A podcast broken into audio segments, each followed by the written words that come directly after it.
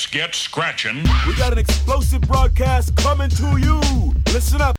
Sega games, just keep playing them. Sega! We're back. It's the Segabit Swinger Report Show. Get ready for Sega news and commentary with George and Barry.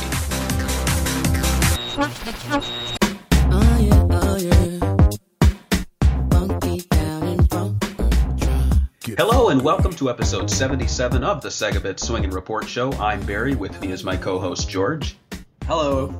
And joining us, we have a very special guest. It took us a long time to get him here, but he's here. Greg Johnson, video game designer and co-founder of ToeJam and Earl Productions and founder of Human Nature Studios. Currently, Greg and a small team are kickstarting a new ToeJam and Earl game dubbed Back in the Groove. Hello, Greg. Hi. Hi there. Thanks for Thanks for joining the us. Yeah, Yeah. that's all my energy, and then for the rest of the interview, I just kind of mumble the questions. okay. Uh, I'm trying to figure out what you're saying. Yeah, you got to Yeah. charge from Earl, but you know, sure. Um, no, actually, I wanted to kick off. Actually, kind of go through a little retrospective of the past games and talk about the new game. Um, we're actually covering uh, developers this year on Sega Bits. We've been talking a lot about Sega Studios, but we've also had other developers on, uh, including the Drift Stage guys and um, the uh, Sonic Remastered guys, and we have you on. So I wanted to get a little bit into the um, process of making games, how ToeJam and Earl came about. And so I wanted to start. It, it seems like all these stories start on a beach in Hawaii. Um, I know that Yeah. Tom Kalinske has a similar story.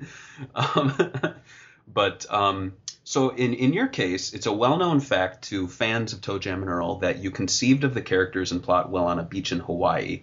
Uh, is this correct? And also, what exactly sparked these ideas, and can you walk us through the thought process that led to the creation of these iconic characters? Yeah, sure. Um, as to the beach thing, um, it didn't actually start there. I think that was a comment I made at one point um, where I was on some vacation, and as often happens when you're most relaxed and your mind just starts to wander and you kind of free associate. I think that's where a lot of what ToeJam and Earl became uh, came from, but it wasn't really the inception of ToeJam and Earl that um, happened earlier and was actually just from.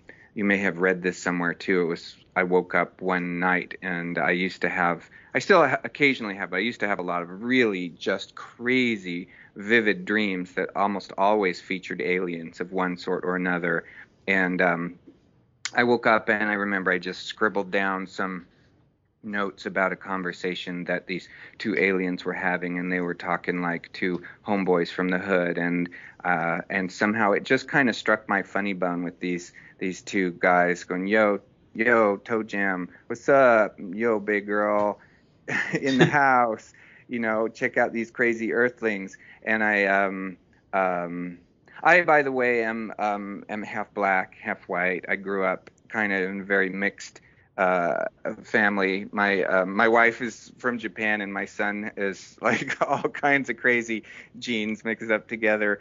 Um, and um, you know, it's just kind of a part of my roots and who I am, and that. Um, uh, and so I I I have a deep an abiding love for um, Black American culture, especially music culture. Hmm.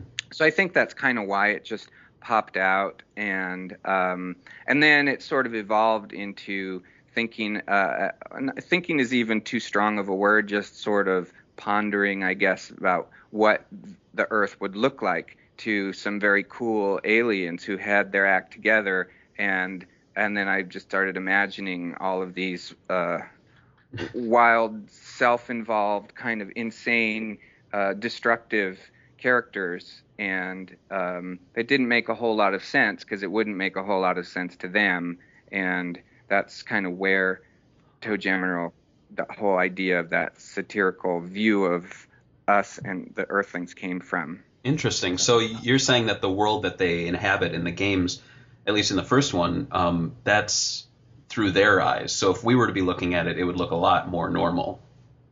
Yeah, kind of like it, right? It's sort of like what what it would feel like to them if they came to Earth, and it's just this crazy mishmash of um, you know, of insanity and all of it destructive. You know, the the, the, the lawnmower man and the the um, crazed shopper with the screaming kid and the the nerds running around and this. It's just like.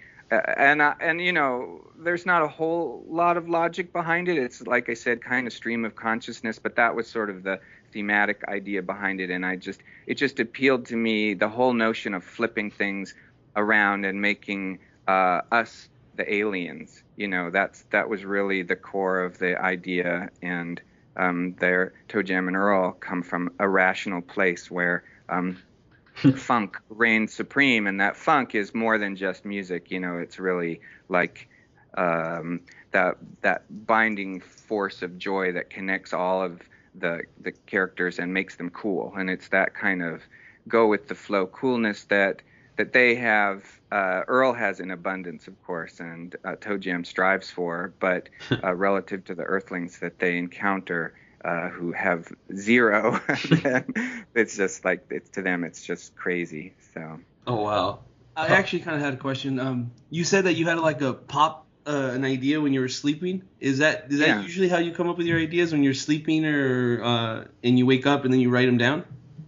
Uh, you know, no. I have most of my dreams are just uh, frightening and bizarre. When I have those kind of dreams that are not not the sort of thing I would um, want to turn into a game and share with other people. My my subconscious is usually a place I don't really want to um, look too closely at, but. Um, but occasionally, you know, and this was one of those rare times where it just um, really struck a chord, kind of hit my funny bone, and I um, I wish I still had that scrap of paper because I think I sketched a little uh, picture of the two aliens too, and I that's that is long gone. But um, Did they change much from the paper to what they we, we saw in the game?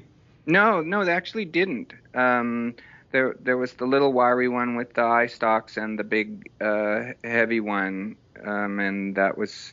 Um, I mean, it was a long time ago, you know, but uh, that's what that's what I remember, and I, yeah, you- those things they just.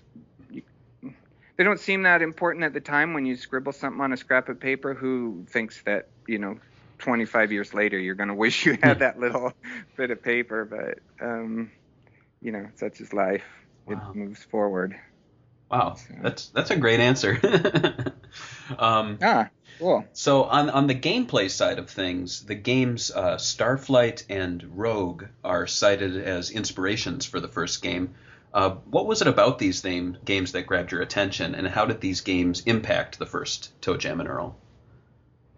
oh that's interesting you know they're those two games are very different in terms of how what their relationship to me is rogue definitely was an inspiration in the sense that uh it was just a game that got me started playing games just to begin with. It was in, you know, way back in college, probably before a lot of, of the listeners, and maybe, I don't know how old you guys are, but maybe even before people were born, but it was, uh, you know, back in um, the, like, 1980, um, 79 and 80 when I was um, in college at UC San Diego and I was playing um, on the mainframe terminal, you know, in these sort of black and white ASCII characters, uh, and and the, the computer's off in some other room, right? And I'm sitting there till three or four in the morning when I should be doing my um, studying, uh, with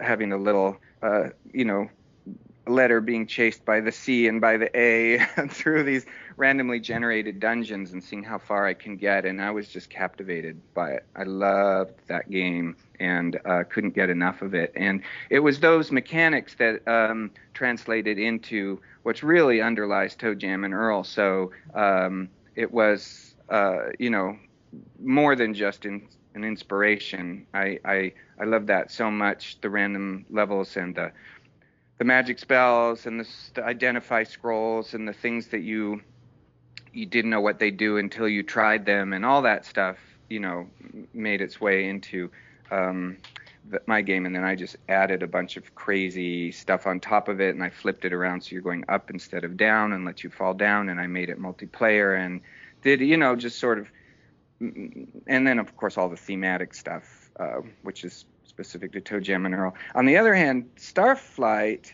um, was, I guess you could, I guess you could call that an inspiration, in as much as that was the first game that I ever designed and built. Um, straight out of college uh, back in um, 1982. It was one of the very first games um, that was, you know, published. Well, I shouldn't say one of the very first, but it was close to that first set of games that was published by Electronic Arts. They were a very small group at the time, just getting started, and um, Paul Reiche, who these days runs Toys for Bob, and you know they they do Skylanders, and they're they're owned by Activision. They're huge. He um, he was kind of my mentor in those days. He had done Archon, and he convinced me that I could build a computer game and sort of help guide me through the process. And I worked with a group of other people who um, none of us had ever made a game before, and so. Um, uh, in a way that was, you know, that was how I got started in the industry, and in a funny way, that was an inspiration for ToeJam and Earl because that was a big epic space exploration game, and after that, I kind of wanted to cut loose and do something that was lighter and funnier and um, more musical, and um, and that's where. Uh, oops, let me turn that off. I apologize for that. That's okay. That's where. Um, that's where ToeJam and Earl kind of came from, you know, because uh, in a way, because I wanted something different. I wanted a whole different vibe, and um, but um, but yeah. Other than that, you know, they both have aliens in them, and that's kind of a common theme Right. for me. Um, and I, I don't know. You're going to have to talk to my subconscious if you want to find an answer to why that is. I, I have no clue. How about the? So you mentioned the randomized maps. Do you do you Yeah. find some sort of excitement from having this randomization? Do you like having a little bit of control taken away from you, even though you're in control of designing the game? Yeah, I love it for two reasons. I love it as a player and I love it as a developer. You know, um, the, as a developer, you um, you play your games that you're building over and over and over again as you're making them, like every day for you know at least a year, sometimes longer. So um, it's really it's so much uh, more fun and exciting and fresh to um, to be building a game with randomly generated environments because then it's always new. And um, and then as a player i just love those games in general. I always do because um, people are you know we play games for different reasons. Some people are real goal oriented and they love puzzles and they love an intellectual challenge and um, and they don't mind if it's very structured and all thought out if they're they just they they in fact a lot of people love that Mm. right? And i'm i'm uh, i'm kind of at the extreme end of the uh, other end of the spectrum where i'm the um, i'm in it for the fantasy. I want to be able to suspend my disbelief and be transported somewhere else. And so i love i love uh, interactive story and i love like that whole um, emotionally emotionally compelling sense that you can get from uh, that im- level of immersion in in another world. And so the idea of being in a randomly generated world, which is to say one that nobody has ever been to before, because it's, it's the first time it's ever been made, Right. allows al- al- facilitates that fantasy more. I don't have to think, oh, okay, what does the designer want me to do? Where am I supposed to go? And feel like I'm on somebody's rails. You know? Right. And you're not going to find why I love that so you're not going to find any game facts or uh, video walkthroughs really of the uh, the first game in that regard, which I I, I think is kind of nice. yeah, it's really hard to. Um, yeah, we sort of scratched our heads a lot, and a lot of uh, game magazines would ask us for that stuff, and we're like, we don't know how to give you that because it's all random. Right. Uh, yeah, it doesn't work. Uh, That's true. Yeah, especially a, a ToeJam and Earl strategy guide. I can't imagine. Um, yeah, that's right. Yeah, it lists it lists presence and Earthlings and kind of general strategies, but yeah, nothing nothing specific. You can't do a walkthrough. But you know, one thing that's kind of fun that I just realized as I was thinking about this new game is, um, you know, we didn't put many secrets in game one. We had, of course, that level zero, those two islands down there, because that was a fixed level. Right. And that's why we didn't do it because we were like, well, how are we going to do that with randomly generated levels?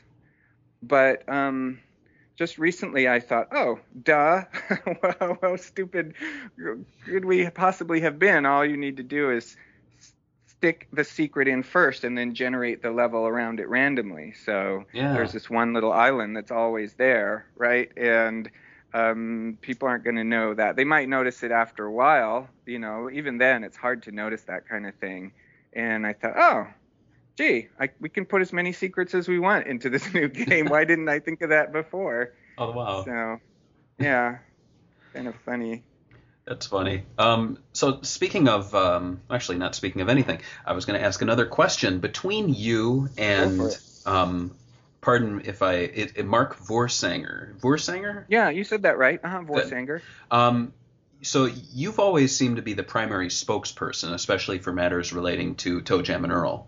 Uh, what would you say both you and Mark brought to the table as far as developing uh, the early games, and what's he up to these days?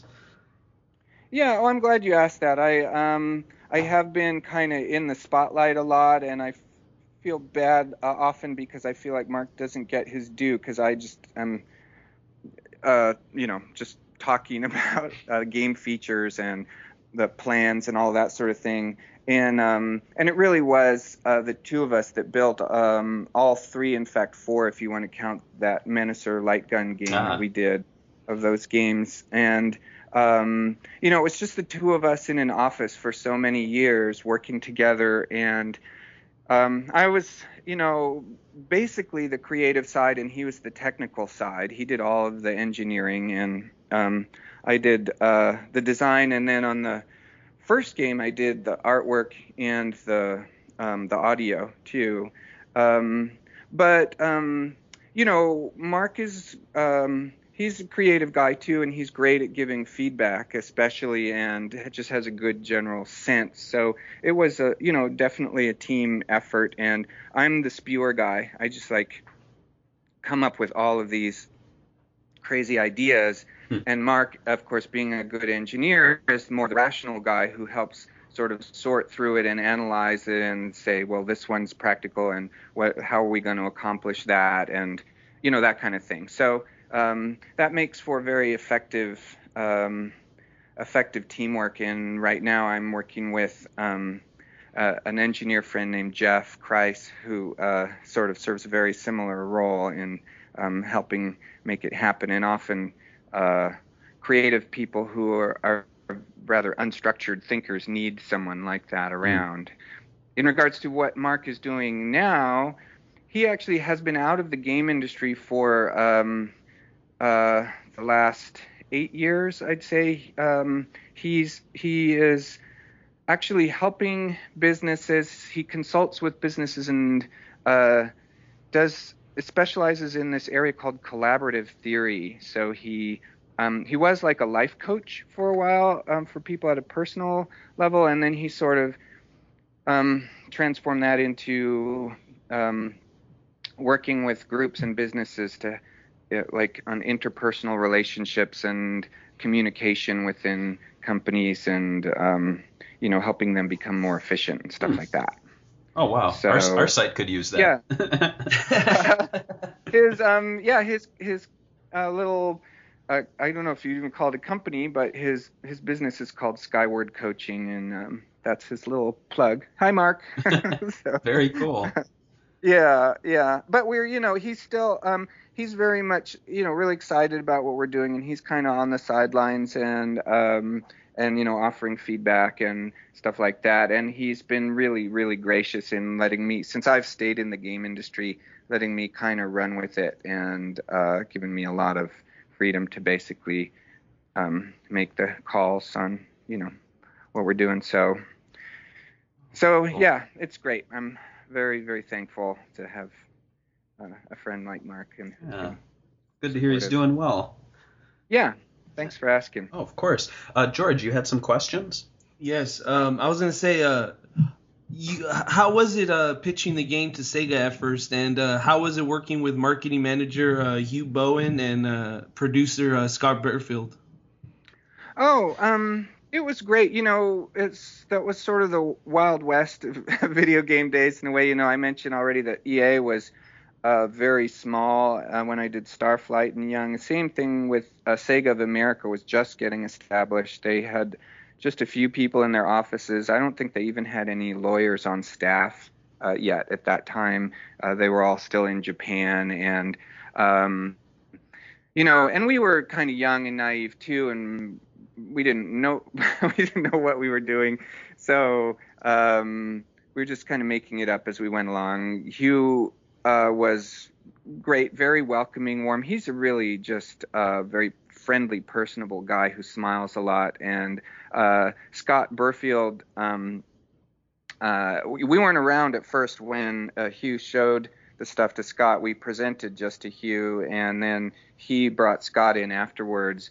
And what we heard was, "Oh man, you immediately have a, a huge advocate here because the stuff uh, that we presented just resonated with Scott, I guess, and he it just he just got it right away, which is kind of weird because it's so off the wall uh, um, and bizarre. You don't expect people to get it at all, but um, uh, he uh, Scott just I don't know, it just sort of spoke to him. So he he he really um, uh, kind of had our back throughout the whole project. You know, every time you build a game, there's always different kinds of pressures and uh, differing priorities for between you and what the publishers want, and they're beholden to their whole the, their whole chain of executives above them, a lot of whom don't really get the game or um, have the time to even look very closely at it, and they're making decisions about what it should or shouldn't be or how it should be marketed. And so, you oftentimes you really need um, an advocate who understands you and what you're trying to do to be your spokesperson at that end. And Scott just was um, was magnificent. He, he's great. So, um, was Sega the first uh, company you guys pitched the game to, or Yeah. you guys? Yeah. So the first one, you guys were like, yeah, well, they like it. You guys were all on board. Yeah, yeah, we were just off and running pretty fast. We just went in, had one meeting, sh- uh, showed some artwork to Hugh. We had um, some artwork from Steve Purcell, who is a, a great, great artist. These days, he's um, he's at Pixar. He, he co-directed the movie Brave, so he's his um, he was at LucasArts for a lot of years doing artwork for them on their what they call their SCUMM games like Monkey Island and those games and then um and and he did Sam and Max you may be familiar with that Oh, series um, series yeah um anyway he did a bunch of the um concept art for us um and I had a bunch of three by five cards where I had done all of these uh, terrain tiles, and I sat on the floor uh, and and while Hugh watched, um, wondering what the heck I was about to do, and I put all the tiles together in different ways and showed him how we were going to build the terrain, um, you know, and how they, they lined up, and uh, and then he just said, "Cool, great, let's do it. I love it," and um, we were off and going. It was pretty pretty painless. Oh, wow. Okay. Um, I was gonna say, um, you guys called your company ToeJam and Earl Productions. Was that? Uh, did you guys pitch like that? That's where you guys didn't have a name. I'm assuming when you guys pitched the idea or anything, right? We didn't. Yeah, I think at that time we were JVP Productions, Johnson Vorsanger Productions, and then we changed the name to.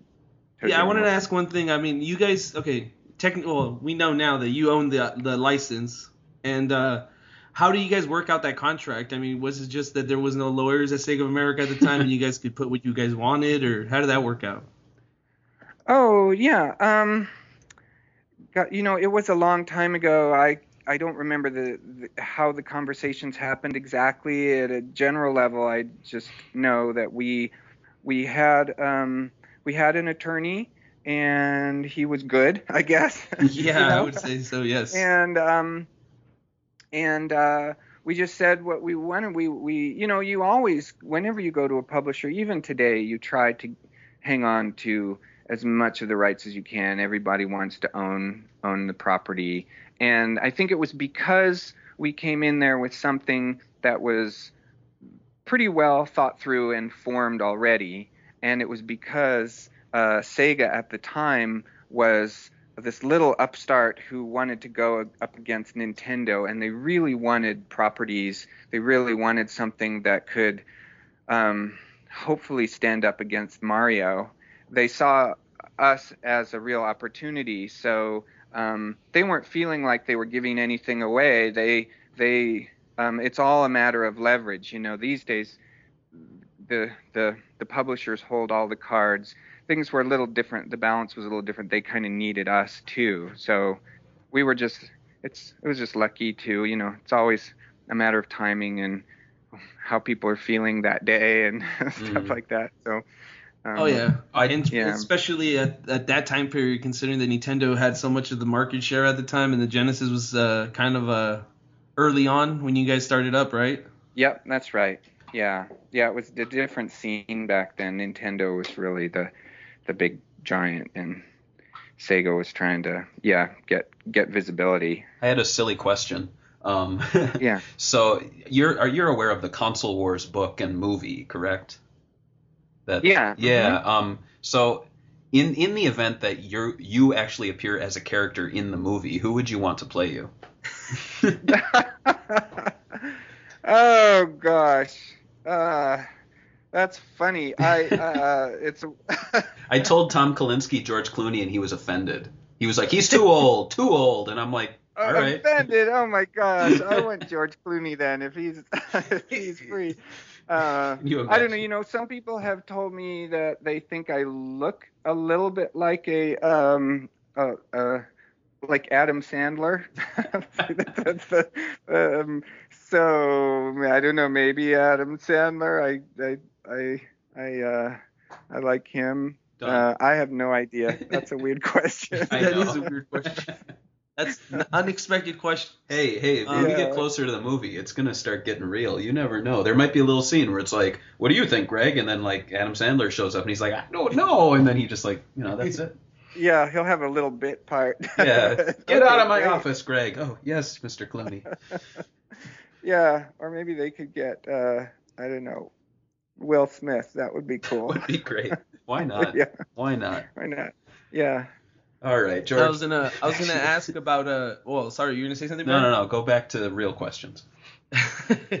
um, you guys, you talked about Ready Aim Tomatoes for the Menacer. Uh, Yeah. uh, how involved were you with that game, and uh, do you have any interesting stories about the pro- uh, development process of the game? Oh, um, well, involved as in made it with Mark. You know, it was Yeah. just the two of us, and uh, they after we finished ToeJam and Earl uh, one, they said, "Hey, we've got this other thing. Can you knock out a title for us fairly quickly?" And we looked at the assets that we had and thought, "Sure, we should be able to repurpose a lot of this pretty easily." And um, and it really only took a few months, as I recall. It was very fast and um, um, it was fun. It was easy and fun, and I wish all uh, game development was like that. It just, um, uh, yeah, I don't remember having any any issues or problems in in making that, and um, we just played it a lot. I, uh, yeah, that's all. It was just just us. We just So, Reused. were, were a lot of the games for that device, I guess, put together from assets from other games? I actually never even played that many games. Barry just got one actually. Yeah, Uh, I bought a Menacer? I bought a new Menacer last week. Um, and I'm actually I'm in Chicago at the moment, so I I thought it was kind of funny. On the way back, I passed McCormick Place where they actually announced it to uh, America, so it was a very special No moment. kidding. Yeah, wow, yeah. that's interesting. I didn't know those were still around. In fact, footage I believe from 1992 Consumer Electronics Show just emerged uh, a few weeks ago. I forgot who posted it. It might have been Polygon or something, but it was this uh, cheesy kids show, like Kids on the Beat, and it was like, uh, you know, we're checking out the hottest games, and they've got the Menacer, and then they show like, you know, the the people in the suits talking to the kids, and it, it really doesn't work that well. But um, yeah, yeah, it was. It was That sounds very nostalgic. I guess that's the whole idea, right? yeah, yeah, but it, yeah, I played the Tomatoes game last night. Actually, it was fun. It's uh, No kidding. Yeah. yeah, it's it's very quirky. How funny. Yeah, that's right. It's uh gosh, well you're much much more current than I am. I can't even remember begin to remember the last time I touched that. But uh yeah, we had for a while we had the little handguns. Did you use the little um handgun or the big Menacer I thing? used the Menacer with all the attachments. I looked like uh, a real winner. yeah, that's right. You must have really impressed your wife. Oh, for sure. I, I put on a backwards hat and rode my skateboard around the house. It was great. that's not geeky, yeah. No. Okay. Uh, Cool. yeah. so, uh, question um, that actually one of our writers was asking that they wanted me to submit. Um, uh, they wanted to know. Well, there was a chance that the third game would appear on Dreamcast. It was apparently in development for the Nintendo 64 at one point. What happened to that version, and how far did it go? Or is that Hmm, even true? That's no, that's not true. Okay. Yeah, we um, yeah, we went straight for the Dreamcast. I mean, I remember talking about that and wanting it to be on. Um, th- I wanted to shoot for the Nintendo, um, just because I felt like that was uh, a good audience for us to be on, and um, but um, I mean, which is to say, actually, that. Sorry, this is all a little fuzzy. That's okay. Um, that was after uh, they shut the Dreamcast down, and we were trying to figure out what platforms we would go to. I see. And I was advocating for, I was hoping we would go on to the Nintendo and onto PlayStation, and the Xbox was kind of my um, last choice. Mhm. But um, we ended up on an Xbox, and in fact, even an Xbox exclusive, because um, the engineering on it was so much easier and so much more straightforward, and uh, visual concepts. The um, the group that we were working with that was sort of representing Sega, they had some a whole bunch of libraries of code all ready to go, and and then um, Microsoft sort of really tipped the scales when they said, "Oh, hey, we'll give you."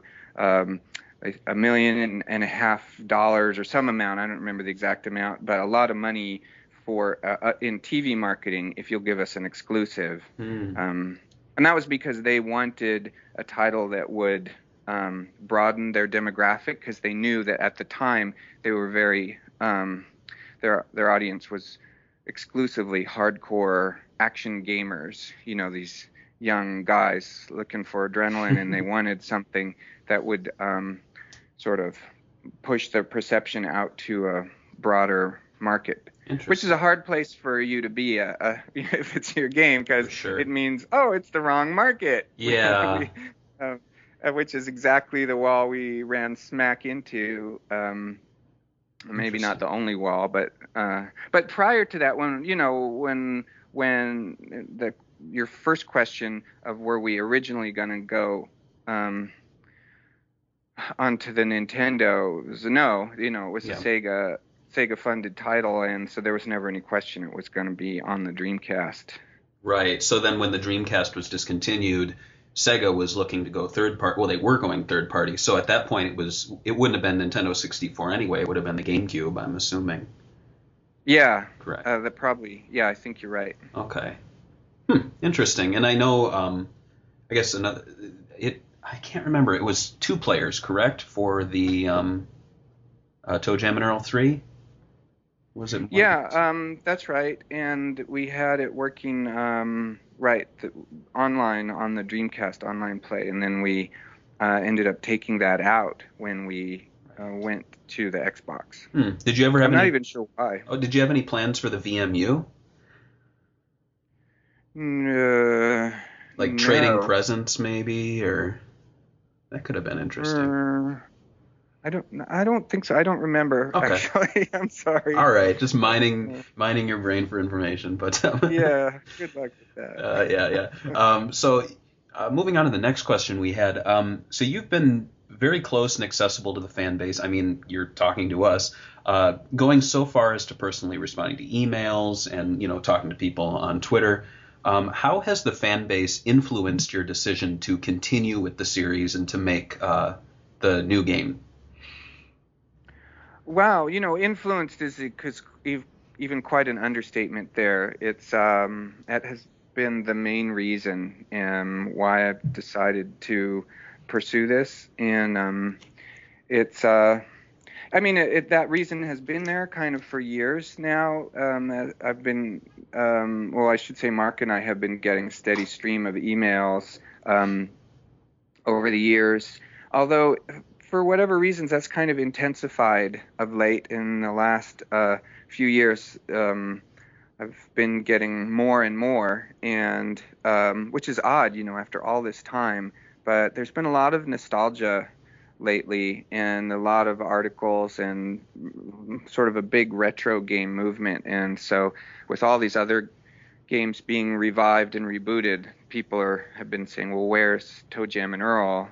And um, so um, that's what kind of got me um, started really down this path. And then the next step was, well, okay, if it's going to be a game for the fans, what do they want? Right. And uh, I kind of thought I knew, but I wasn't really sure. So that's really why I started that Facebook page, um, which now has about 20,000 people on it. Um, and it's been a wonderful resource you know, I've been polling people um, all along. It's been up for about four months, I guess. It's called just Toe Jam and Earl, mm-hmm. and um, you know, I've put been putting up, uh, asking what kind of.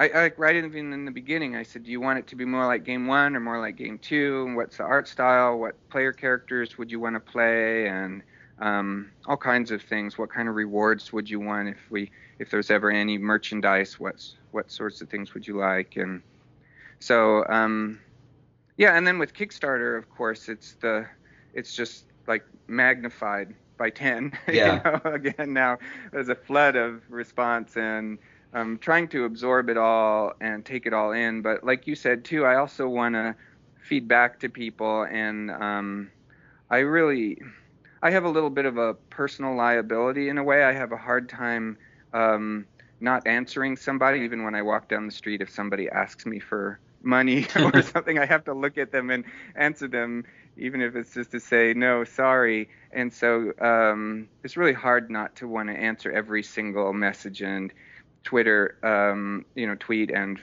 uh, everything, the emails I'm getting and the Kickstarter messages. So it's so it's like a it's like standing in front of a fire hose. you know, it's just a flood.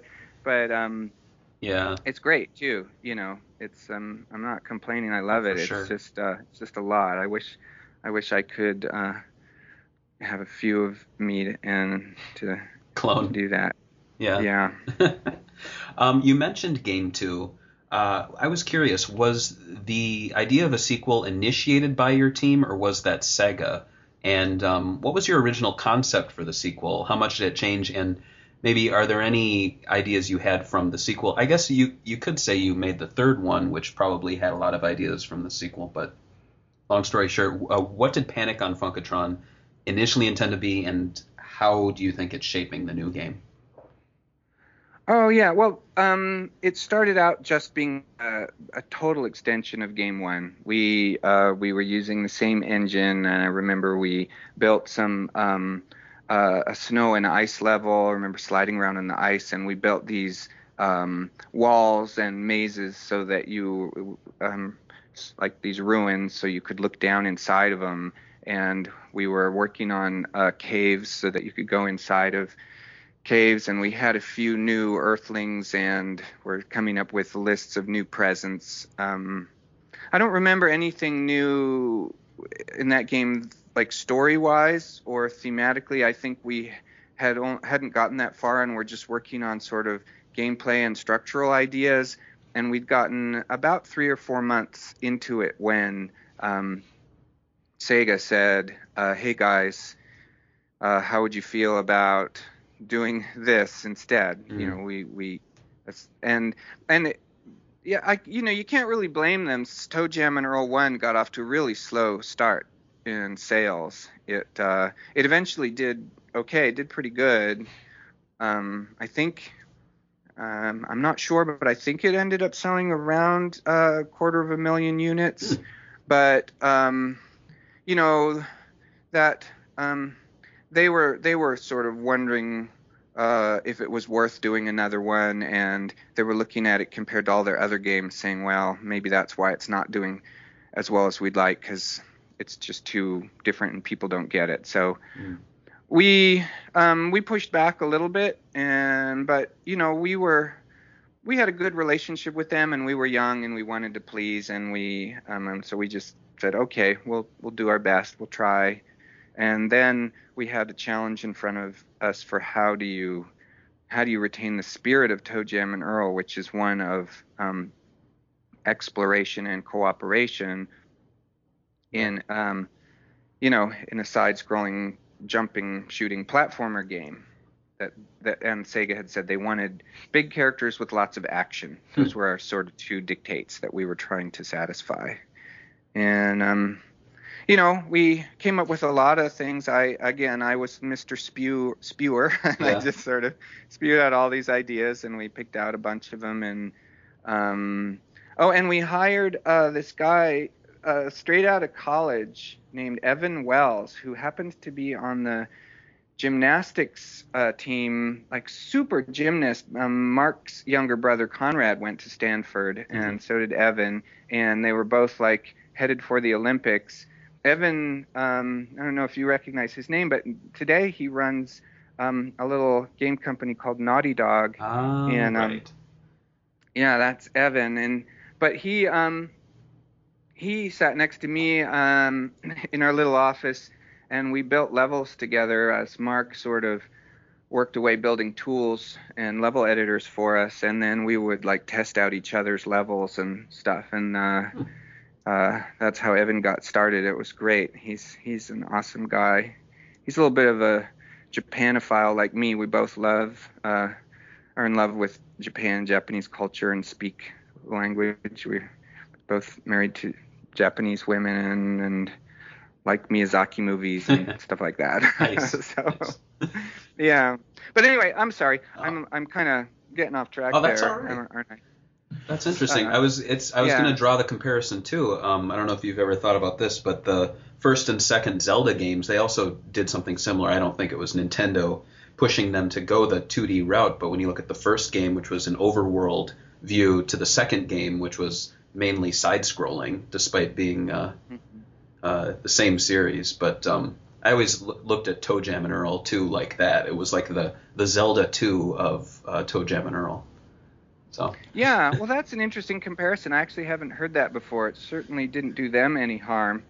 we, I wonder, if, uh, I wonder if there was.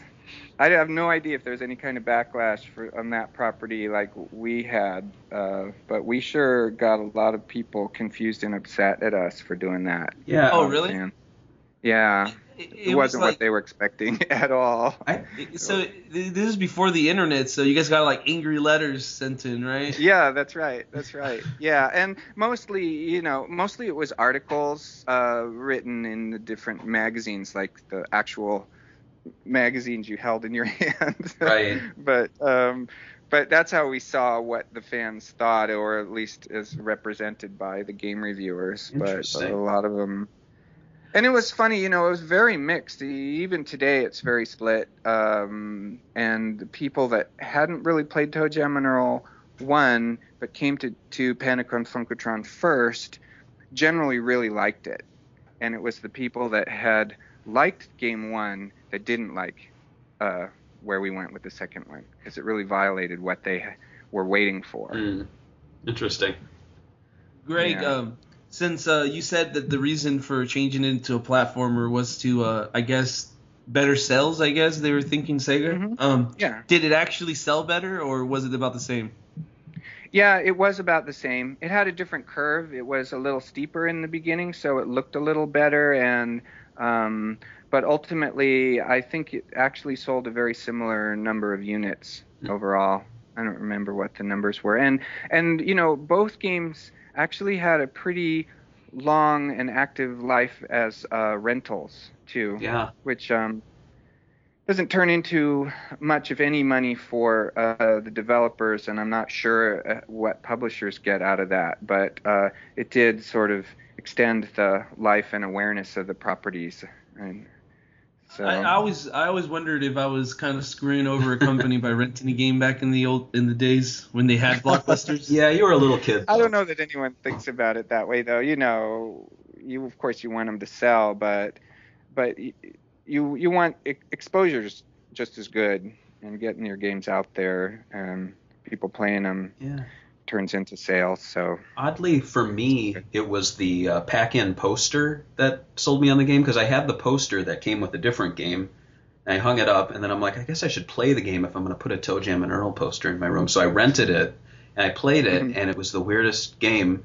And then I ended up uh, uh, getting it uh, as a gift later on because I, I guess it made the list of uh, must-have Sega games for me. So um, yeah, Hmm. it was that that poster, that uh, green with them dancing. Yeah. It's airbrushed. Do you know who made like- that poster? oh. N- no, I don't. I think that might have been uh, some somebody in at Sega. Yeah. I don't think we did that artwork. Okay. Huh. Yeah. So, Yeah, their marketing department did, must have done that. Huh. But yeah, that's interesting. You know, I think the game is actually this is a weird thing for me to say, but I think it's actually not that fun um, as a single player, especially if you're just playing it for the first time. Yeah. You know, if you've played it a lot and you really understand it and you have a lot of fun associations with it, you can come back to it as a single player and enjoy it. But when you sit down for the first time as a single player, it's it's kind of dull. You're just walking around all the time and uh, getting chased by stuff, and um, and you know, and have uh, some of the presents you open kill you, and it's like I've just seen a lot of people go, ah, what is this? You know, and it, and it's so slow paced too. You kind of have to um, downshift uh, pretty seriously in your uh, expectations of just that rate of stimulation that you get from faster games. So I, I'm never too surprised when um, I see, you know, trolly people on the internet going, "What are you talking about? Game one sucked." oh, okay, they probably sat down and played it by themselves for the first time. But it's a whole different matter, of course, when you're playing it with somebody else. And uh, that's kind of how we built it, you know. When me and Mark, we we never played it by ourselves. It was always the two of us, Hmm. and uh, that was kind of the intention. We wanted to make a game that uh, made people laugh and smile and give gave them enough time to have that interaction. You know, in a game that's really really fast, it's hard to have a conversation, right? Yeah. You can't interact with the person sitting next to you if there's something always flying at you, and and in a in a world that gives you that sort of freedom to move wherever you want to go, you don't know exactly where your goal is, so you need to just sort of wander and explore, and then you can kind of listen to the music and cruise around. It's it works when when there's two of you and you you know it's a whole different dynamic. It's a hangout So- game. I, I consider Yeah, it. It's exactly. you know it kind of appeals I think to even teenagers at the time who would just hang around the mall, hang around home. I mean, when I visited friends, we would just hang around. You know? Yeah, I think that's a good way to describe it. Yeah. Is there uh did you guys ever have well so you said from the start of development it was always a two player game. Uh did you guys have any plans to maybe like force people to play two players or were you like or was Sega like we have to add single player we have to let single you know one controller play, you know? Yeah, it it would be like me kind of to say, hey, we why don't we make it a two-player only game? Because um, I I whenever I see a rule, I kind of like to go go the other way. But um, but I think very quickly that if if I said that at all, and I don't really remember if I did or not, then that would have been squashed with like that's ridiculous. It, it has to be a single player, and then uh, my reaction to that would have been and must have been, oh, okay. you know, like I'm not gonna argue with that. Um What do I know? So I was gonna say in the new game, are you guys uh, making an effort to you know make it I guess m- different for single player, or are you guys focusing on uh, the same as the first one, multiplayer? Um, it kind uh, kind of the same. You know, one hopes that it uh, will be able to make it a better single player experience, but that's not the real, by any means, the priority. You know, I I still think of it as a as the magic being in the cooperative play and uh, and you know so much of the stories and testimonials that I've been hearing like over the last few weeks um, and some of which are very um, very sweet and very compelling stories um, always have to do with the person that I played it with growing up whether that was my mom or my dad or my brother or my sister my best friend and we play it together again every year when we get together and it reminds me of my grandmother because we played it at my grandmother's house and she sat and watched us and it was this fellow that just did just did a podcast with, with Zach Smith was telling me his very compelling story. There's lots and lots of them, Mhm. and some of them are actually kind of heartbreaking. I, I, I hesitate to even say it because they're kind of sad, but people that have passed away and some memories people have have been sharing with me of uh, how Toe Earl was something that connected with them. So that's the that's the high bar for me personally is something you know you ask yourself often when you're in this industry and i bet you guys do too because any thoughtful person does like why am i in the video game industry why am i spending my life making Yeah. video games when i could be out there you know covering uh, pakistan as a journalist or you know working in some research lab for um, you know whatever AIDS or Alzheimer's or whatever, and um, and uh, there's all kinds of answers to that question. You know, we're all, but one of the most compelling answers for me personally is just uh, people, the value that that experience can bring to people in their lives to um, bring them together for things they can, you know, that binds and bonds people with uh, great memories and the the sort of and in this case it's not always you know sometimes it can be deeper and cinematic even darker but in this case bright and joyful and cheerful feelings that you um, you can share with people and that sense of camaraderie and teamwork that you can get when you're solving problems together and being creative but also being surprised and uh, panicking you know and all that kind of stuff so Yeah. that's kind of what I'm in it for. So that's a long, long-winded answer, and I'm sorry about that. But to why the whole two-player, one-player question, and why that's so important to me. That's a that's a good answer. Uh, we usually we have people and they give us like yes, no, or you know what I mean. Sometimes one Yeah. sentence. I don't so- do yes and no. Yes, you probably do. Yeah. So it's a refreshing. I like it. Um, okay, good. well, I was gonna ask you about ToeJam uh, in Earl Three, which uh, Yeah. seems like you don't actually. This is actually one of the games you don't seem to be very like I guess as fond as the first game, right? As with Oh, um, well, it's that's a, again okay. I'll try to answer this more, more Well- concisely. Uh, yes and no is the answer to that because personally, I love that game. Uh, of things about that game. There and no, I don't focus on it as much because I'm aware of how it's been received and what and part of what I want to do is um, make something that the ToeJam and Earl fans want out there. I feel kind of beholden to them, and um, and I don't I don't like having to make excuses for it, you know, and I don't even like even though a lot of those excuses are just history and they're, tr- they're kind of true facts of what happened. We we we set out to make a true faithful sequel to Game One. That was the plan. It had stacked levels. It had all of the very simple, straightforward mechanics of Game One, and we got uh, most of the way through it when um, Visual Concepts, i.e., Sega, said, uh, "We don't want that. Mm. We want you to change course." Um, they they put Donkey Kong 3D down on my desk, said, "Take this home, play it all the way through. This is what we want. This is what sells. We want uh, no more stacked levels, no more dying from the game. We want you to have um, uh, hubs and uh, bosses and mini games and keys and unlockables and um, all this stuff has to be in there and cinematic sequences. Um, that's that's that's what people want. And I was like, I remember arguing with them, and they finally said, um, they said, "Man, this is a multi-million dollar project. It's not your money on the line. We're taking the risk, so it's our call." And I couldn't argue with that. I said, "Yep, you're right. It's not my money."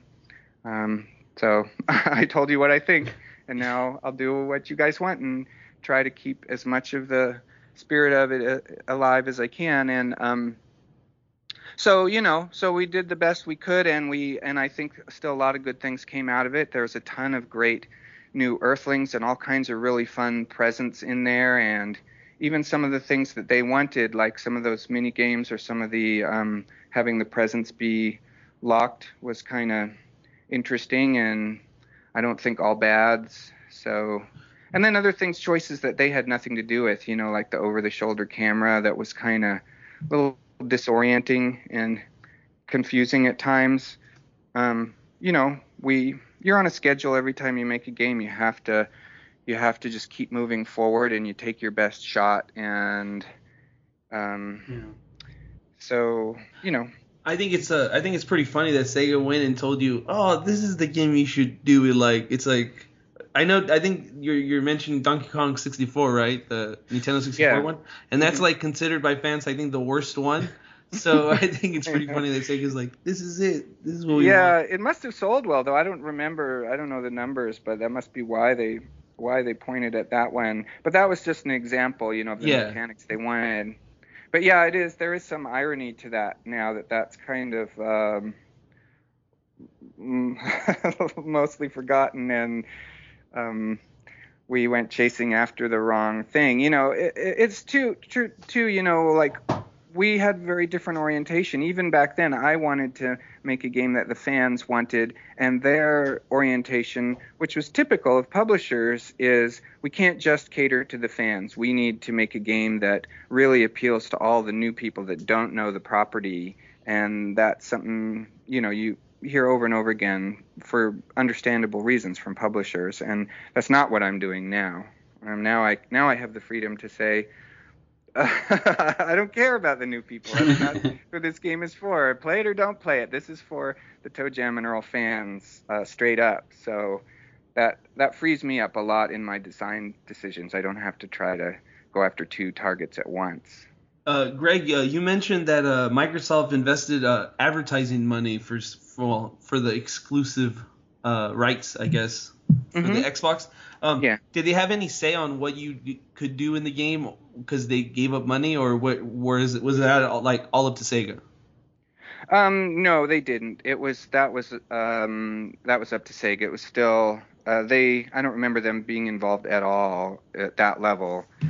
But that said, you know, Sega still um, knew that we were heading for that hardcore Microsoft, I mean Xbox audience, and so they um, they made what you might call strong suggestions that we ramp up the edginess of it. They were they were concerned that we were too uh, soft and too sweet and uh, brightly colored and you know not sexy enough and not actiony enough. And they went so you know they we they kept suggesting that we dial it up a little more. I, re- I remember looking at magazine ads, and I remember uh, ToeJam, and they had like magazine ads, and then they had like um, I don't know, I remember what the character was called, the the female character.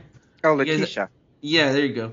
Um, like they were like very inf- like saying that she was sexy basically. I forgot what the ad was. I think it was like he's ToeJam, she's Earl, and then or no, He's Earl. he's ToeJam. Uh, I forgot what it was, and then like they point like they kind of like emphasized that she had like big breasts. I think in the ad. Was that right, like kind yeah. of the whole thing with adding a female? Oh, um, well, n- no, that's not why she was in there at all. In fact, uh, she was in there because I wanted her in there because um, I wanted to have a female player character um, to so that female players had a character they could be. But then once she was in there, um, Sega uh, wanted her to be more sexy and um, I can't, you know, they weren't like obnoxious about it or anything. They would, they would come down, our producer at the time, and would just sort of make a suggestion of like, hey, could you do this? And that's the relationship you have as a developer. You always want to please, and you always want to say yes when you can. And so we'd say, okay, okay, we'll we'll try to make that happen. And then, um, and Iwe, our artist at the time, he was really opposed to that, and, I was, and I feel bad. I was like, well, Iwe, could we make him a little bigger? you know, would that be okay? And and um, you know, you try to find that middle ground so that everybody's happy. And um, uh, and there was also uh, the reason I think they pointed that out in the ads was just because part of the character development that happened in game three was um, this relationship triangle between ToeJam, Earl, and Latisha. And, you know, ToeJam had the hots for Latisha, and she wasn't having any of it. And she kind of like Big Earl, sort of as a big brother, she really looked up to him and and of was would talk to him and ignore ToeJam, who would try even harder to you know, be this like showboat and show off for her and stuff. And I thought that was a lot of fun character wise. It allowed me to do a lot more character development because Big Earl is quiet. He doesn't say very much. So when it's just ToeJam and Earl, ToeJam does all the talking and Earl just says like one or two words. And this, um, having her in the mix allowed for that. But then that turned into a little bit more like innuendo, you know, um, because of our uh, shooting for that sort of male teen um, and young 20s audience. And um, i don't know maybe that turned some people off. I'm not i'm not really sure. I think there's a lot of purists out there too that just didn't like the idea of having um, another character in there. You know they just wanted it to be ToeJam and earl and nobody else. But you know our audience i think mostly those were guys who didn't really feel the need for having a female player character too. Yeah. I it was pre- I think it was a pretty good idea. I think now, especially in this kind of uh, time period where people want more uh, female characters in their games, uh, Mm-hmm. so I think it's I thought it was a pretty good decision. I thought marketing was a little strange, but you know, Sega marketing. hmm Yeah, right. I was gonna say, um, it seems that retro I mean retro games have been making a comeback, especially like roguelike games. Um, did that influence you on bringing back ToeJam and Earl? Oh, um, yeah, probably had a little something to do with it. I, I, I don't think, um, not in a big way. More, it had more to do with just what it would be, like pulling some ideas from those um, roguelike games. But um, I, I can't say I really thought that ToeJam and Earl would be more popular because of that or, or anything. It's. Do you play um, any of the roguelike games, the indie ones they've been releasing lately?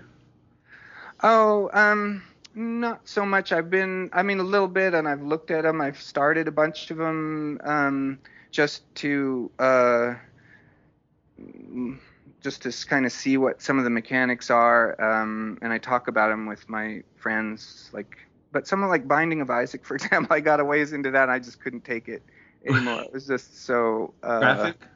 Yeah, and dark and twisted. I was like, that's not my thing. but they had this, but it's a really clever, clever game in terms of its um, mechanics. So I ended up just going to a friend of mine, Brad, and just saying, okay, explain to me all the stuff they're doing here because I can't, I can't play it anymore. And uh, it's been, um, yeah, uh, what Spelunky? There's a few games, other games out there, you know, that I um, played a bit, but um, uh, you can get the mechanics from them pretty quickly, and I, I, um, I, I just don't.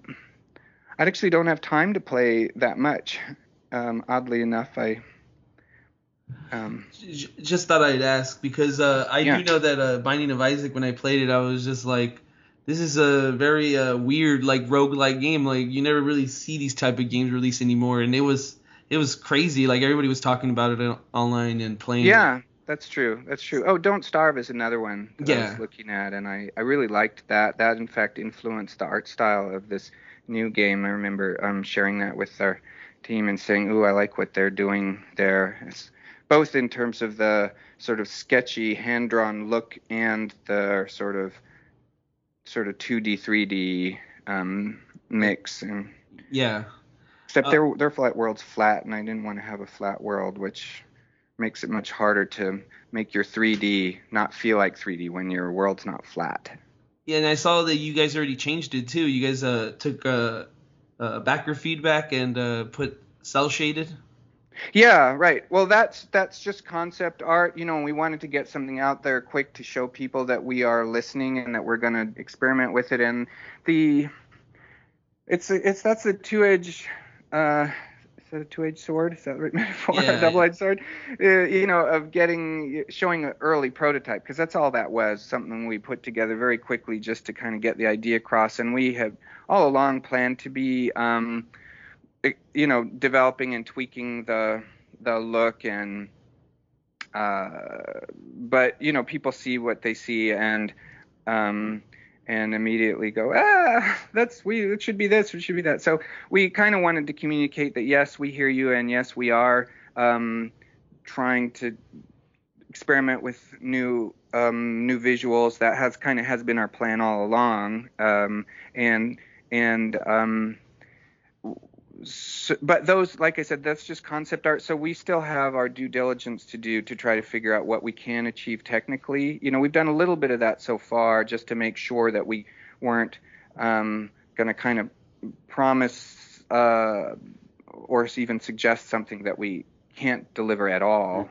But I'm not sure how much of that we'll be able to really do. I mean, you know, changing the palette and bumping up the saturation and changing textures on things that's easy. The out the it's the the black outlines around all of that randomly generated terrain and whether or not we could put outlines over the hills to make them look like they're flat or not is those things we don't really know yet. Oh, okay. Um, actually, this is a different question. Uh, back in uh, 2010, you uh, Sega had a poll. I don't even remember this, asking for uh, users to vote what Genesis game they want to re-release on Xbox Live Arcade. I remember that, yeah. And uh, apparently, uh, ToeJam and Earl won, but uh, Sega didn't really own the rights to it, and I guess none of them knew. Can you give me on details of, uh, about this? And uh, and did you and Sega, you guys didn't reach an agreement? Do you, can you talk about why you guys didn't reach an agreement? Oh, um, I don't even remember us um, having any specific conversations as a result of that. It's not. It's not like that's. Uh, sent So they never contacted you after the, the, the fans, I guess, asked for the No. game. No. That's really. Uh, sh- I don't even remember how I heard about that, but I did hear about it, and um, and and you know, um, we've had a good relationship with Sega over the years, and they're, um, you know, but they're busy doing their other things that are generating money. This is an old property, and they're they're never really sure whether it was worth putting more energy into it, and and they they fun focus on properties that they own mostly. I think that's been a little bit of a barrier that they have to get our approval and all that. They it's just gets a little more complicated. Um, so you know, there's a whole bunch of factors. It's um, but it's not for lack of interest. I think that did have an effect on me. I certainly, and it made me feel like okay, one of these one of these months or years, as soon as I can, I really want to. I maybe there are enough people out there that it's worth it to me to try to make this happen. and I've tried, you know, periodically too. I've gone shopping to, um, to Sega and to other publishers, uh, trying to get a new, a new ToeJam and Earl game uh, funded and off the ground. Uh, just haven't had much luck. Um, people just weren't sure there was enough of a demand. So, and I kept trying to say, yes, there is, yes, there is, but they're like, yeah, yeah, right. You're a little biased. Why, why should we listen to you? Of course, you think there is. So Right. Yeah, that Uh, we'll see now. If if we get over the line with Kickstarter, then uh, we'll know that there is, and if we if we don't, then well, okay, maybe those publishers were right, and there aren't enough people out there. So we'll we'll find out soon. Yeah, um, another thing that happened in 2010 I just wanted to bring up was Sumo Digital, who was making Sonic and Sega All Stars Racing. Uh, they wanted to Yeah. add ToeJam and Earl. Now I know, uh, I believe you've spoken about it in the past, and it, wa- it was basically an issue of by the time things were kind of sorted out, it was too late. Um, Yeah. Did you see any early prototypes or drawings or No. footage? No. Okay. No, nothing. Yeah, I, I found out about it pretty late, actually. They were already very far down the road, and I'm sure they were busy with a lot of things, and we were just one of the things on their list. And and then again, you know, it just gets complicated because then there's um, us trying to figure out where the rights stand with Sega, and then we have to talk to their lawyer, has to talk to our lawyer, and then has to talk to Sumo, and everybody. Then there's a week or two between the times that people are getting back to each other, and then by the time we kind of had an understanding, it was too late. Mhm. And that's the, that's sort of the basically what happened. A lot of people are like at the time were like up in arms, like why didn't you let this happen? You know, and figured there must be some terrible greedy reason Right. of you know, and but it just wasn't like that. It was just more just the practicality of uh, getting it all sorted out and the timing and everything. Yeah. I, I was disappointed. I would have liked to seen that happen. I know Mark was would have liked it too. It's like any any way to get our characters out there Oh, yeah. is is a good thing. You know, why wouldn't we want that? So For sure. Um, I'm wondering. So, do you consider Back in the Groove to be ToeJam and Earl 4, or do you see it more as a reimagining of the concepts of the first game, sort of a uh, maybe like a reboot? Um, well, I'm not even sure what the difference is. You know, the the the, the in a normal sequence of um, titles and sequels, that one, two, three, four would be very meaningful because they're usually a very direct evolution of um, one after the other. You know, they just build on the same engine.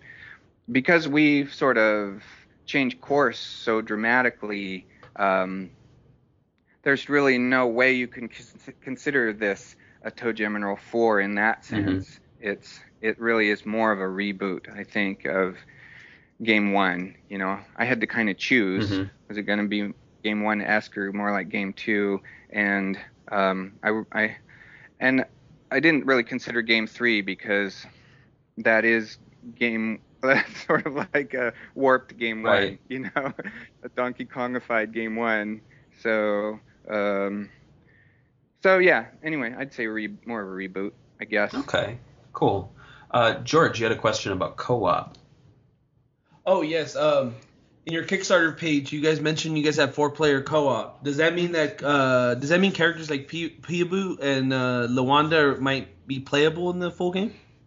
Yeah, that's the idea. Uh huh. In fact, um, that was one of the things I sort of polled people on on the Facebook page and said, "Hey, if we had added two other characters, who would you want to see?" And uh, those were the two that came up to the top. There's a lot of different ideas, you know, and people threw out a lot of fun ideas. Even some people were saying, "Oh, you should be Earthlings like the the wise man or the Viking lady," you know, or ToeJam and Earl's relatives, you know, from the end of the game when you see ToeJam's little twin sisters, or Earl's got like a little brother and sister, um, or maybe Earl's mom or something. So, um, but yeah. I, uh, anyway, I think uh, Peebo and Lawanda were the two um, that uh, seem most popular, and then um, we'll probably, um, you know, we're probably going to be introducing some stretch goals uh, soon. We're trying to figure out what those might be. I, I, we we really didn't want to introduce them until we um, got very close to, you know, meeting our goal, because it almost to us sort of felt a little presumptuous. Like, you know, we don't even know if people want to get us to that bar. Why would we be saying, uh, oh, and we want, you know, and here's here's an incentive for even more. But um, people have been asking, and uh, a lot of our fans who have already backed us, who are, have been giving us lots of advice, uh, really great, wonderfully enthusiastic advice, have said, "Hey, you guys, you guys should really be doing that." So we're gonna we're gonna do that, and pr- that'll probably be one of those stretch goals. Is like additional characters, because every character you add is just a whole bunch of more assets, especially in a game like ToeJam and Earl, where the things that a character can do are so diverse because of all the presents you can open. Um, that we need animations for all that stuff, and uh, it's just you know you don't want to. There's so much we want to do. We can't promise everything. Uh, that's that's Yeah. you don't want to do that and then not deliver. That's the worst. So Uh, right now, the game is going to be on PC. Uh, what consoles are you thinking of bringing it in the future after the PC release is uh, all said and done? yeah, well, it'll be right now on the PC, the Mac, and uh, Linux. So our initial release will be uh, on those three. Uh, I guess you could call them three platforms or three related platforms. And then um, after that, we are planning and hoping to put it on um, all platforms, which is to say, you know, PlayStation 4, the Vita, the Xbox, um, Xbox One, and um, uh, of course the Wii, Wii U, and um, maybe iOS, Mhm. maybe even well, maybe even put it on carts if we can manage to Mhm.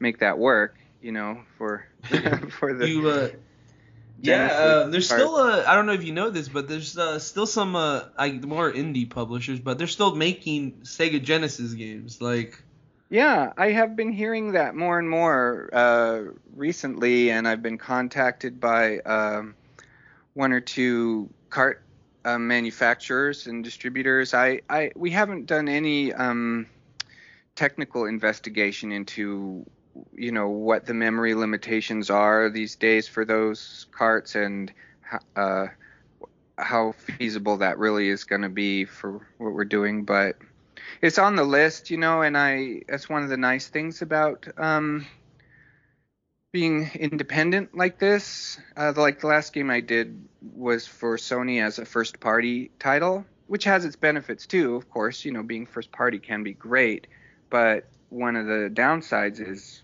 you you're all Sony or you're all whatever your first party relationship is, and now as an independent we can we can go to everything. It's just a matter of um, getting enough funding to do it. Um, it's kind of why, you know, but I also, a lot of people are asking, hey, well, why aren't you making um, stretch goals for uh, for all those other platforms? And um, we we've been thinking a lot about it and talking a lot about it, and um, the jury is still out. But I I just am so hesitant to make promises that I don't absolutely know we can keep. That's the that's the really my guiding principle, and it's the catch 22 of Kickstarter because everybody wants promises. Yeah. you know, it's like everybody wants something different. They want it as fast as they can get it, and um, you know, and no fault of theirs. These people don't really know what it takes to develop a game, what the co- where the costs go, and why does it take so long, and why is it so expensive, and uh, and I, I, it's tempting just to say yes to everything because I hate to, I hate to say no, and I hate to say I don't know to people or I don't know yet. But um, it's even worse to just say yes and make all these promises and then not deliver. So I just, I, that's the that's the issue really is that it's um it's complicated. Even with a even with a great platform like Unity you, you don't just press a button and now here it is on all these other platforms. It's a lot of work. And and we're doing a game that has an online component to it and that makes it um, much more complicated too to make sure it's that's working across platform all these platforms and um, I don't mean across platforms but I mean you know on all the different platforms and uh, and then every uh, platform vendor has their own set of what's called TDRs of requirements, technical requirements that you have to meet for how you're using their memory and how you're, um, you know, what your uh, UI, how it works, and uh, all, all, all this long list of things that you have to do to meet their compliances, and then all this testing you, you have to do, and um, and you have to go through lot check, which means you have to submit every build to them and it has to meet approval. And then if you don't meet the approval it takes a lot of time and you have to pay for it each time you do that and it's thousands of dollars. And so it's sort of like until you you just don't want to you don't want to make a light promise Right. Yeah.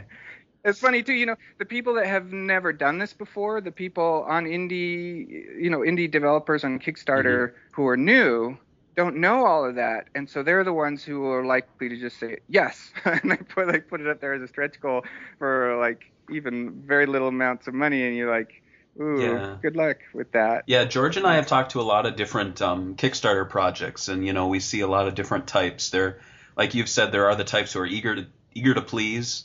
Um, there are also the Mhm. types who they they kind of went in with their idea, they're sticking staying the course, and as such, when people bring up such things as you mentioned the graphics, they would never respond to it. They'd say, "Well, the graphics are what do you get."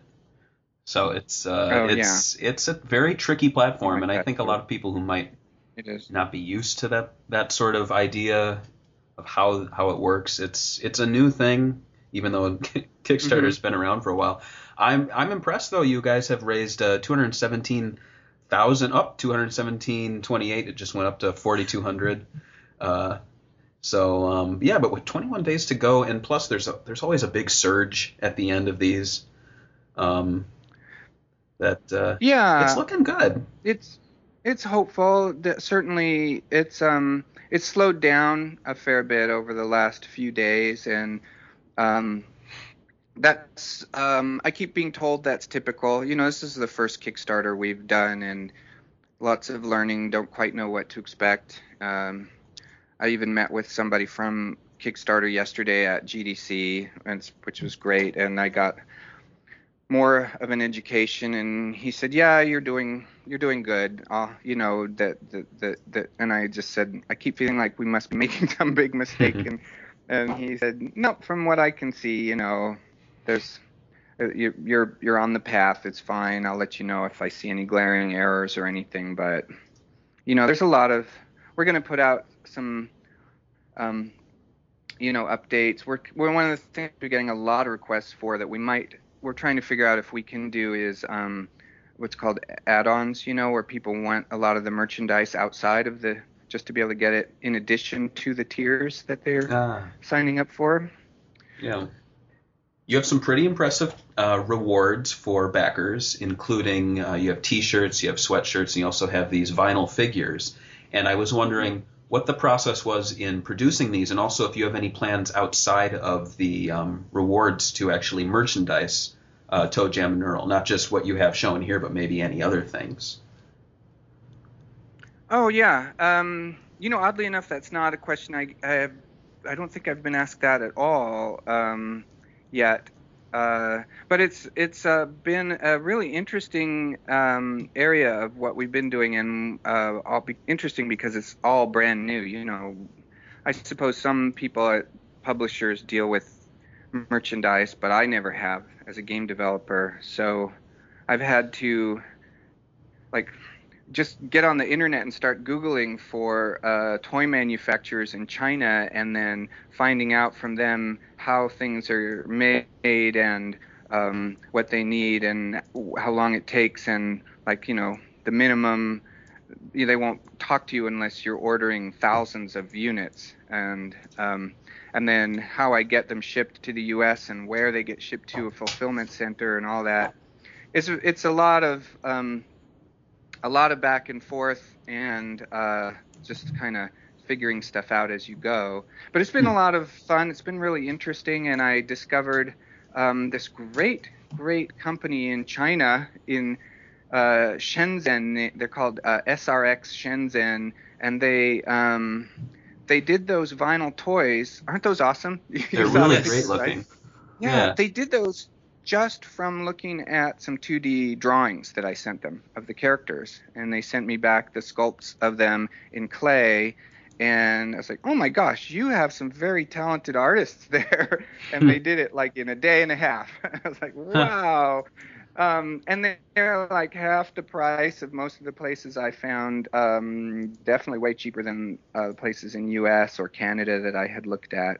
So I was really excited about that because I kind of want those figures myself, and people have been asking for them for years. And um, so, uh, so yeah, I got so excited by them. Then I said, okay, we're making the ship and we're making keychains too, because originally it was just going to be the two characters. But Right. I, I got so thrilled by what they did, we um, we added those on, and then um, I just happened across this company in Austin, Texas called Amplifier that does um, they make T-shirts and hoodies and posters and mugs and stuff like that, and they also do fulfillment, so I can have all of my goods shipped directly to them, and then they do all the packaging and ship it all out, and they do the customer service. And then there's another company that I found um, called BackerKit, and they collect all the data from Kickstarter and correlate it and do all the surveys to find out what sizes you want and what add-ons you want and what you know address if you've changed your address or anything like that. And then they give all that data feed it to the fulfillment company. So there's this whole like infrastructure that has grown up to support kickstarters. And um, if you you know of course it's not free. So Right. you have to be of a kind of a certain size to be able to use that stuff at all for it to be cost effective. But at, at a certain size the opposite's also true that if you try to do that yourself you just get buried. I, I can't there's no way a couple of us here in the office could handle all of that um, packaging and shipping uh, ourselves or we'd we'd never make a game you know Right. and so Yeah, so it's, I'm I'm excited about it. You know, I've it's been a great learning opportunity for me. Um, Yeah. yeah. Yeah, I- oh, and you asked me about. Oh, I'm Mhm. sorry. Go ahead. Oh no, no, go on uh, about um, potentially marketing outside of the Kickstarter for. Right. That's what I was gonna Yeah. go to. Sure. Um. Yes. so that is tricky because we certainly can, and in fact would like to. Of course, why wouldn't we want to sell that stuff, right? And uh, and even at a practical level, I have to make a big order, and um, I've invested my own money to do this so that I could do it early, so that I could have. I wanted to have them made so that we could show them on the Kickstarter page because I wanted people to be able to see what they were buying. And I also don't want people to have to wait too long. And there's really long lead times uh, Right. for these toys and stuff. So, um, you know, I went ahead and started the order, and I've ordered a few thousand uh, units of each of these things. And um, we may not get that many um, people you know paying for it as backers so i might have a bunch of stuff sitting in a warehouse um, so you know but th- the flip side of that is um, we have to be fair to the people that have um, like dished out money to uh, for the tiers. And we don't want to turn around right after kickstarter and then sell the same stuff for cheap. That that would be awful and people would get really um, rightfully pissed at us. So we kind of have to figure out at, at the very least i think you know we'll we'll wait for quite a while i don't know what that is but maybe it's like a year or something and maybe we'll put it we'll, we won't have that packaging anymore um, Yeah. that they have that so we can we want to try to make that exclusive so that the kickstarter people have something that's feels more like a collector's thing and is special Yeah, I found Um, in the world of toys, a package does a lot. you Mhm. know, you get something in a baggie, and it's just it's not it's not as special as the one that was in the box.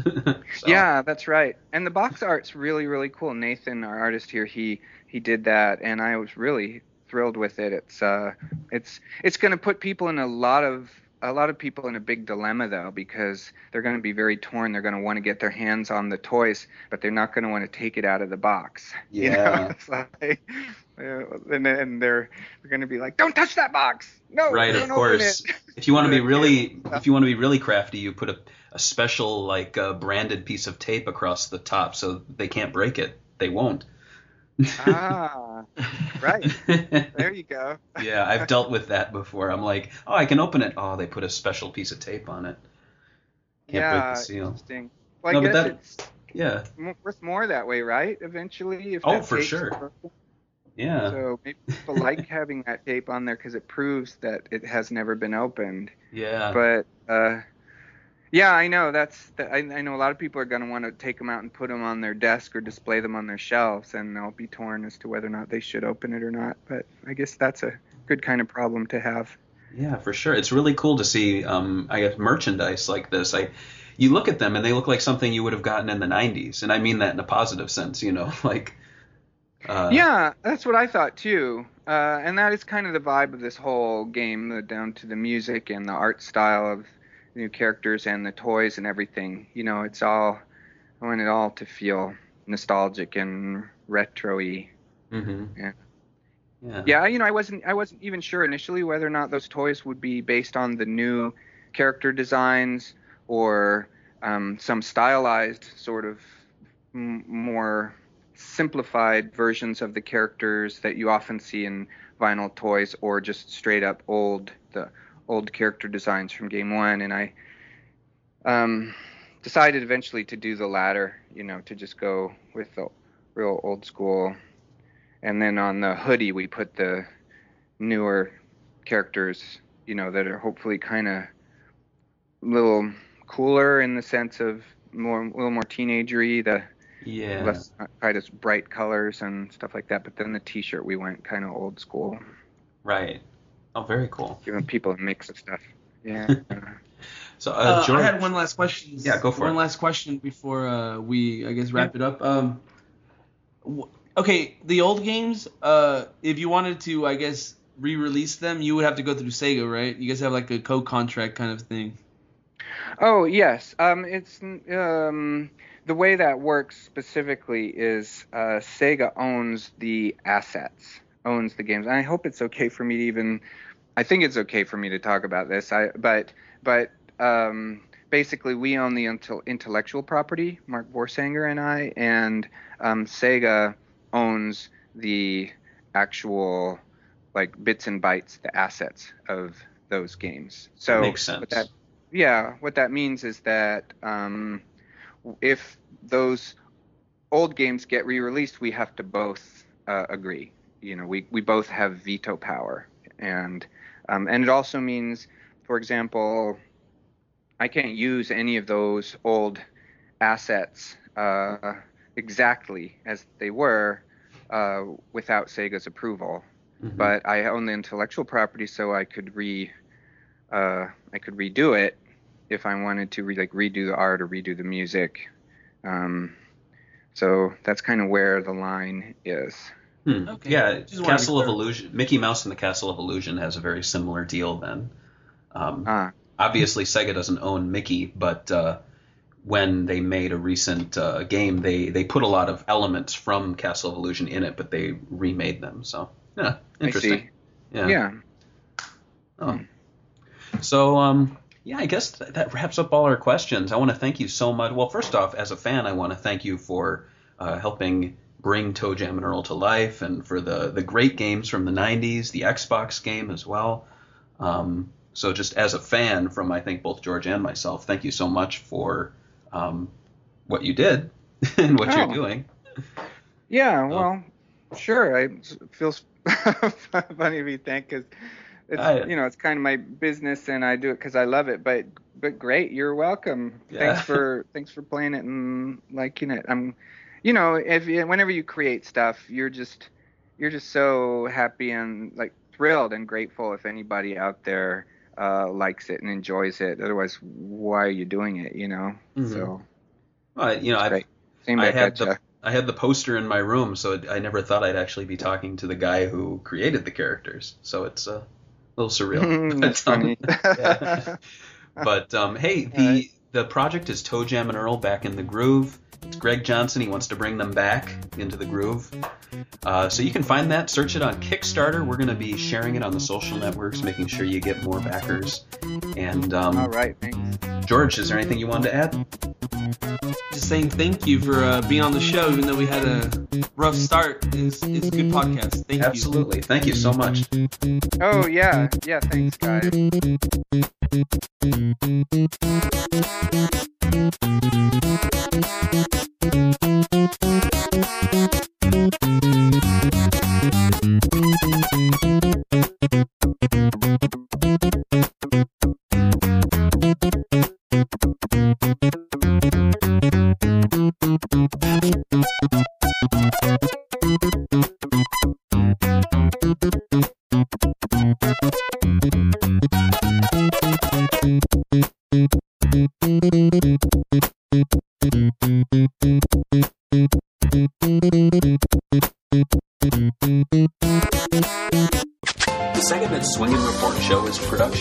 Segabits. Segabits is a fan site that is not in any way officially affiliated with Sega. Sonic the Hedgehog and all Sega-related trademarks are copyright Sega. All other featured trademarks are the property of their respective owners. Don't forget to check out Segabits.com, and you can find us on all major social networks. Just search Segabits.